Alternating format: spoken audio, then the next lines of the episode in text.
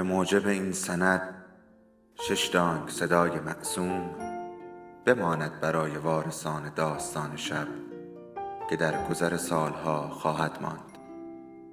ارادتمند داستان شب.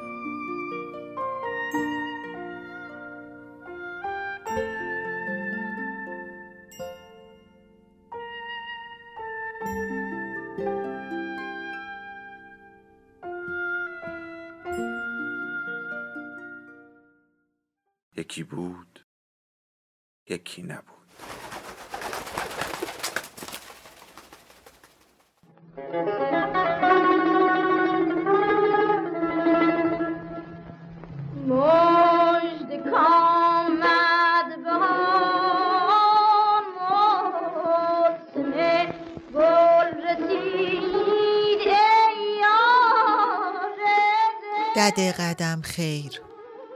جلد دوم از چهار پاره مادران و دختران. نوشته محشید امیرشاهی. فصل پانزدهم.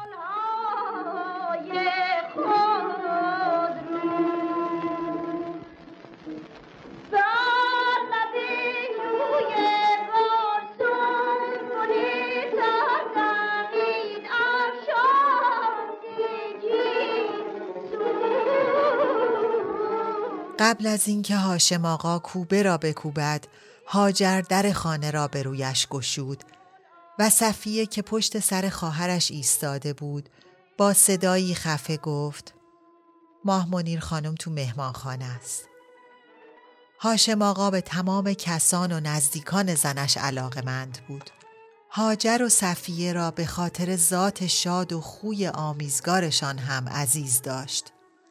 لب به لبخند گشود و گفت به به صفیه خانم هنرمند به به هاجر خانم خوشگل چشم ما روشن دل ما گلشن خوش آمدیتان صفا آوردیتان یاد فقیر فقرا کردیتان. چه شده است ایورا با اینکه هاجر هر روز سری می‌زد و صفیه هم غالبا به دیدن ماه منیر می آمد هاشم آقا هر بار همه این تعارفات را با آنها مکرر می کرد چون می‌دانست که اسباب خنده و تفریح این دو و بقیه اهل خانه را فراهم می آورد. اما امشب دو خواهر قیافه جدی داشتند و برخلاف معمول به شوخی تکراری هاشم آقا نخندیدند. صفیه و هاجر برای شاد بودن آفریده شده بودند. سرخوشی را از پدرشان دادا صادق به ارث داشتند.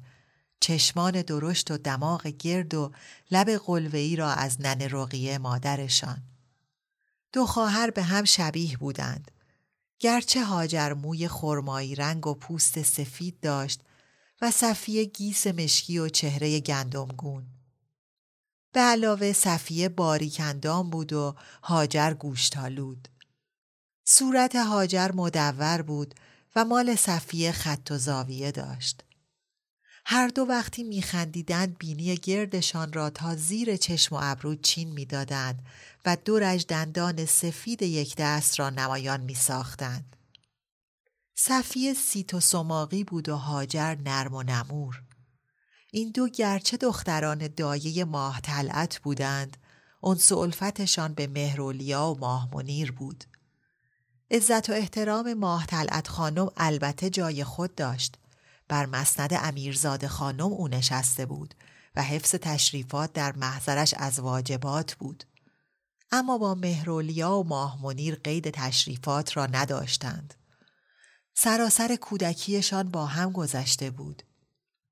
صفیه شریک شیطنت ها و بازیگوشی های مهرولیا بود و هاجر به دلیل طبیعت ملایم و بیازارش برای بازی با ماه منیر از طرف دد قدم خیر برگ امان داشت.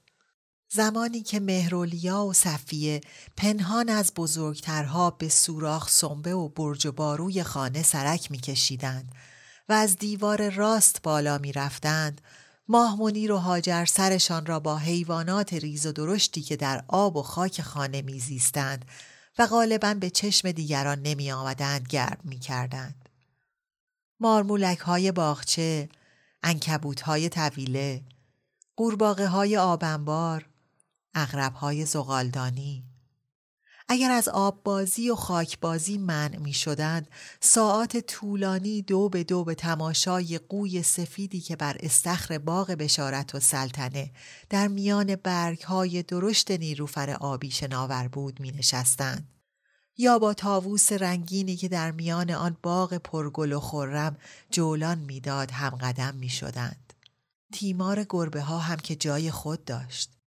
هاشم آقا از قیافه جدی دو خواهر تعجب چندانی بروز نداد.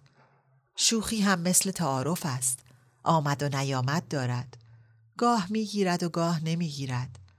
از نتیجه نباید نومید شد. رو را باید سفت کرد و به خوشمزگی ادامه داد. با همان صورت خندان پرسید مهمان دارد ماه منیر لابد مهمان دارد که در مهمان خانه است ولی پرسیدن که ضرری به کسی نمزند مزند. هاجر برروار هاشم آقا را نگاه کرد و صفیه همچنان با صدایی آهسته گفت بله مهمان اومده. هاشم آقا به طرف اتاق پذیرایی راه افتاد و گفت صفیه جان با دستای خوشگلت یه چای تازه داغ به من برسان که تشنه چاییم. در اداره که آبزیپو مبندم به نافمان در اداره روزش به خواهش و تمنا گذشته بود.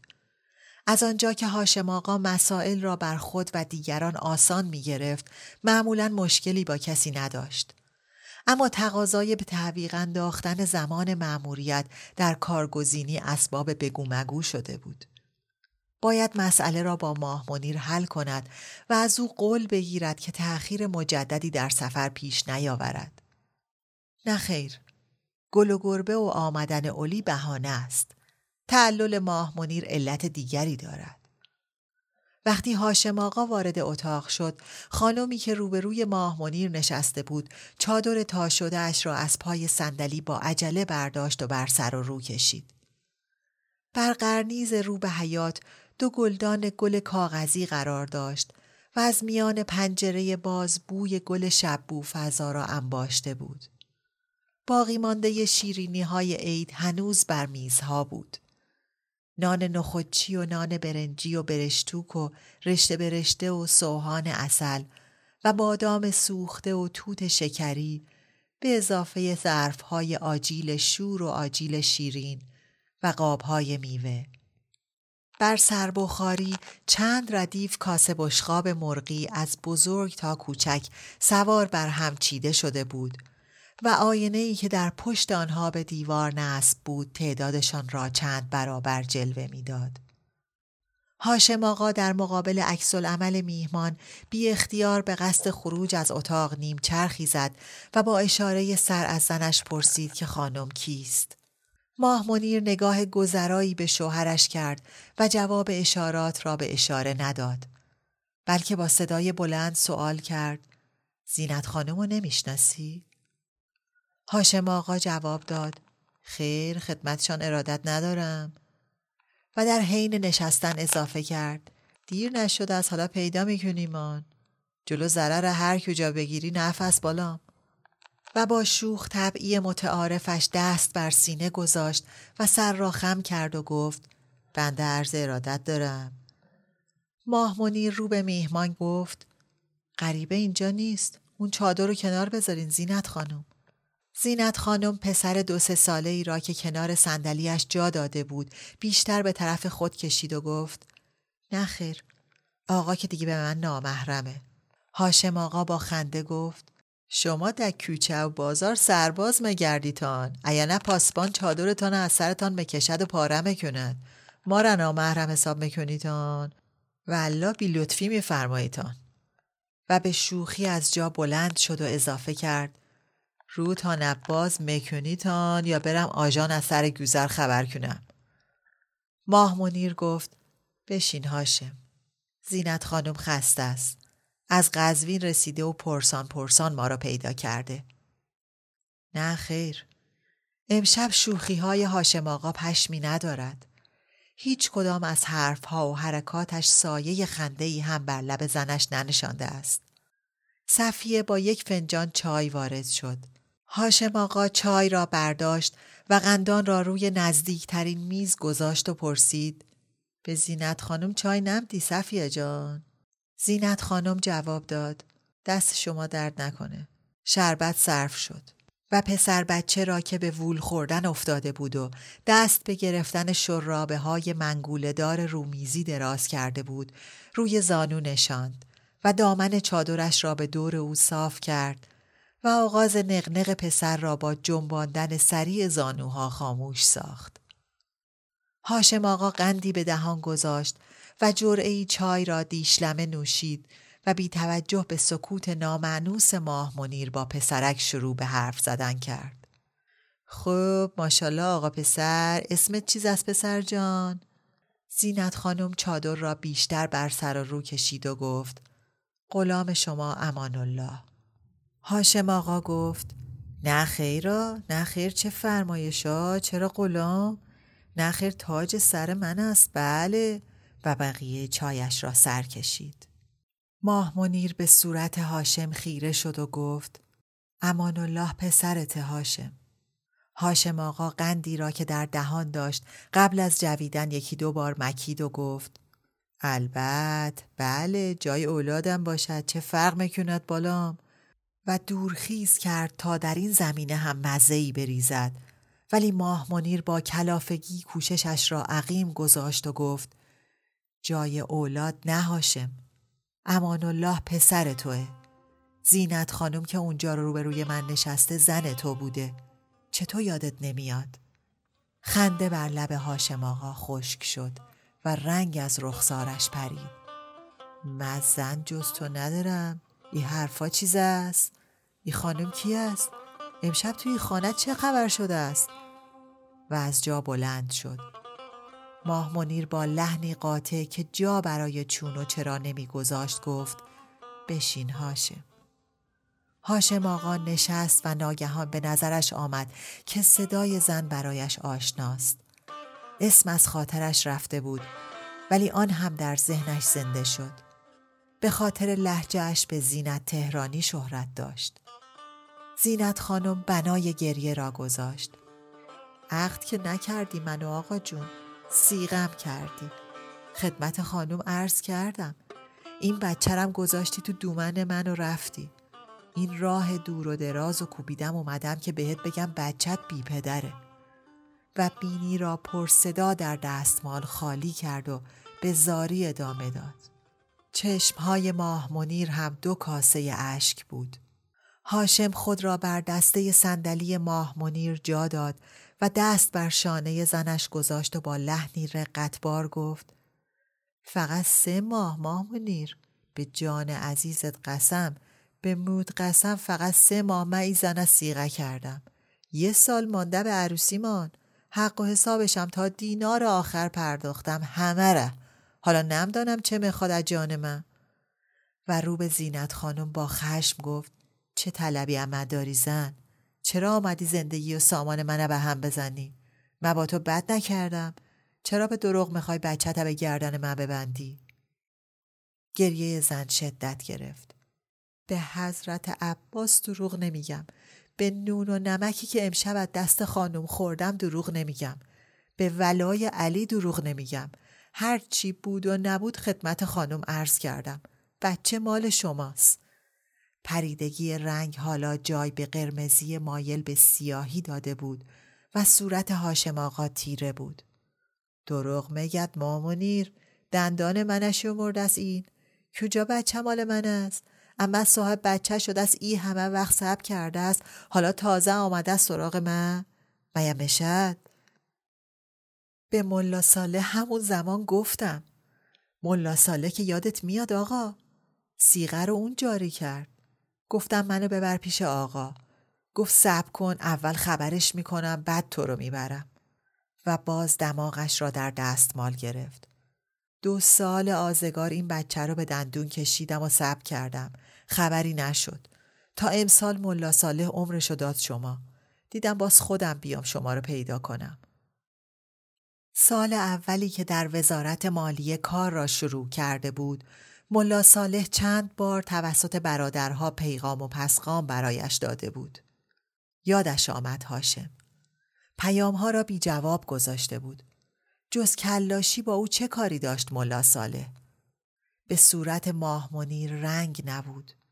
گویی به جای خون دوغابه زیر پوستش جاری است و لبانش میلرزید. بیان که به صورت شوهرش نگاه کند پرسید مگه تو وقتی از زینت خانم جدا شدی نیومدی تهران؟ هاشم آقا به فکر رفت و بعد لحظه ای گفت خیر دو ماهی در قزوین ماندم تا کار استخدام وزارت خانه تمام شد. بعد یک سره آمدم تهران. این زن نمتانست همان وقت مرا پیدا کند. ملا ساله هیچی نگفت به شما. به ولای علی همون زمون بهش گفتم. هاشم آقا با قیز حرف زن را برید. ای به کل پدر ملا ساله و رو به زنش گفت به مود قسم مامانیر دروغ میگد. من گناه کارم که به تو نگفته بودم که سیغه داشتم. تنها گناه من همین است و بس. این زن آمده از کاشانه من اهم بپاشد. ماه منیر نگذاشت هاشم آقا حرفش را به آخر ببرد. بد کردی از من پنهان کردی. اما به جبران پنهانکاری گناه دیگه ای مرتکب نشو. این بچه مال توه. تمام نشانی ها و تاریخ هایی که زینت خانم به من داده درسته. به علاوه نگاش کن بچه رو. عین خودت هاشم. هاشم آقا برای اولین بار با دقت به پسر چشم دوخت. پسر شستش را میمکید و سر بر سینه مادرش چرت می‌زد. هاشم با لحنی معترض شروع کرد. کجای ای پسر؟ باز ماه منیر حرفش را برید. و عکس کودکی هاشم را که در دست داشت به طرف شوهرش گرفت نگاه کن عکس خودتو نگاه کن اون بچرم نگاه کن. اینجا تو سه سالته. چند ماه از این پسر بزرگتری. ببین که مو با هم نمی‌زنیم. هاشم آقا منقلب تر از آن بود که بتواند فکرش را بر عکس خود یا صورت پسر متمرکز سازد. بیان که به تصویر نگاه کند آن را از دست ماه منیر گرفت و به زینت خانم خیره شد و گفت کردی کار خودت حالا از جان من چه می‌خوای؟ با من چه کارت هست زن؟ های های زینت خانم بلندتر شد و ماه منیر جواب هاشم را داد. من با تو کار دارم. زینت خانم چیزی نخواسته. من می‌خوام که تو همین فردا بری و برای این پسر سجل احوال بگیری و پدریشو قبول کنی. من می‌خوام که از فردا برای امان الله مقرری بذاری و ماه به ماه مخارجشو به زینت خانم بپردازی. هاشم آقا یکی دو بار دهانش را باز و بسته کرد و بالاخره گفت به مود قسم یا می‌کنی یا من می‌ذارم میرم. میل میل توست. گریه زینت خانم بند آمده بود. برای لحظه ای اتاق در سکوت کامل فرو رفت. تا هاشم آقا خاموشی را با نفس بلندی شکست و به ماه منیر گفت ایا تو دستور بدی ایا تو امر کنی می‌کنم. خیال کن یه بچه از سر راه برداشتم. ماه منیر گفت نه بچه سر راهی نیست امان الله. پسرته پسر تو امان الله. هاشم آقا از جا بلند شد و بلا تکلیف دوباره بر دسته صندلی زنش نشست و گفت من خارجش تقبل می‌کنم تا هر وقت که تو بگی اما پدریش نه والا داری زندگی خودت هم میشورانی من هر چه دارم و ندارم مال تو از ما منیر چرا می‌خوای به مال خودت آتش بزنی چرا می‌خوای ارث خور برا مالت درست کنی؟ ماه منیر گفت اگه مال من خودم می‌دونم. اگه دارم آتیش بهش می‌زنم خودم می‌دونم. اگه ارث خور میتراشم خودم می‌دونم. اما من نمی‌تونم ببینم که بچه تو بی پدر بمونه و بغزش ترکید. صدای گریه زینت خانم هم اوج گرفت. صفیه و هاجر که هر دو پشت در گوش ایستاده بودند وارد اتاق شدند. هاجر سر ماه منیر را بر سینه گرفت و صفی امان الله را از بغل مادرش برداشت و بر زانوی هاشم آقا نشاند. بچه خواب آلوده مکیدن شست را از نو شروع کرد و سرش را به جستجوی مادر به اطراف چرخاند. هاشم آقا دستی به سر پسر کشید و دوباره او را به صفیه داد و رو به ماه منیر گفت ایا اشک تو درات من می‌خوام دنیا نباشد. هر چه تو بخوای من همون کارم کنم. چشم دستور میدی هفته دیم مرم دنبال کار سجل احوال. ماه منیر که هنوز سر بر شانه هاجر داشت بیان که سر بردارد گفت هفته دیگه نه. فردا. به روی چشم. همین فردا مرم مقرری رم مزارم خودت ماه به ماه بفرست. چشم. والا گناکارم پیش تو. شرمنده تو هم هر چه تو بگی به روی چشم. زینت خانم از جا بلند شده بود و در کنار صندلی ماه منیر در تقلا بود که دستش را ببوسد و ماه منیر دست را پس می‌کشید و مقاومت می‌کرد. هاجر زینت خانم را از ماه منیر دور کرد و از اتاق بیرون برد. صفیه و امان الله هم به دنبالشان رفتند. آن شب در بستر برخلاف انتظار ماه منیر به آغوش هاشم خزید و معاشقات شوهر را که تا دم صبح ادامه داشت تاب آورد. بوس کنار ماه منیر برای هاشم آقا آن شب از شب زفاف هم شیرین تر بود. گرمایی دیگر داشت. وقتی نزدیک سحر هاشم آقا دستش را به دور کمر ماه منیر حلقه کرد و در کنارش آرام گرفت ماه منیر پرسید خوابی هاشم؟ هاشم با صدایی کشدار جواب داد نه من خوابم می‌خوام چکونم ماه منیر گفت من هنوز به ددم نگفتم که ما داریم میریم کرمان مبادا قصه بخوره می‌خواستم اولی بیاد با ماه طلعت حرفا رو بزنه بعد بهش بگم. اما راستش دیگه بیشتر از این طاقت ندارم. همین هفته بیا بریم با خواهرم قضیه رو حل کنیم و دده رو بیاریم پیش خودمون. فکرامو کردم هاشم من بی ددم کرمان نمیام. نمی‌تونم ازش دور شم. هاشم آقا ماه منیر را تنگتر به خود چسباند و گفت به چشم در خدمتم. غلامتم قربانتم برم. و خوابش برد.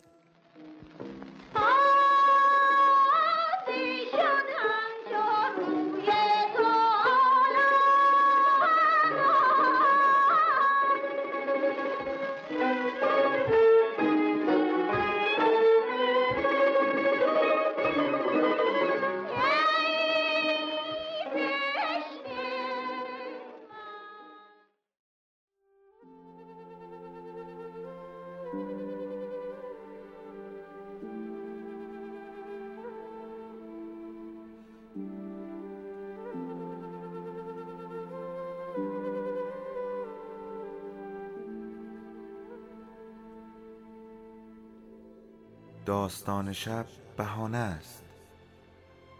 برای با هم بودن دور هم نشستن شنیده شدن.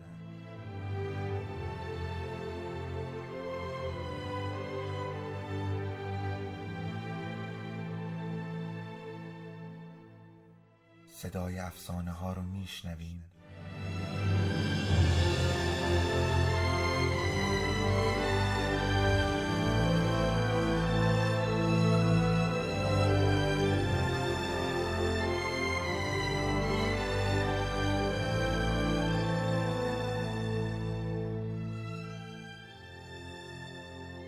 来准备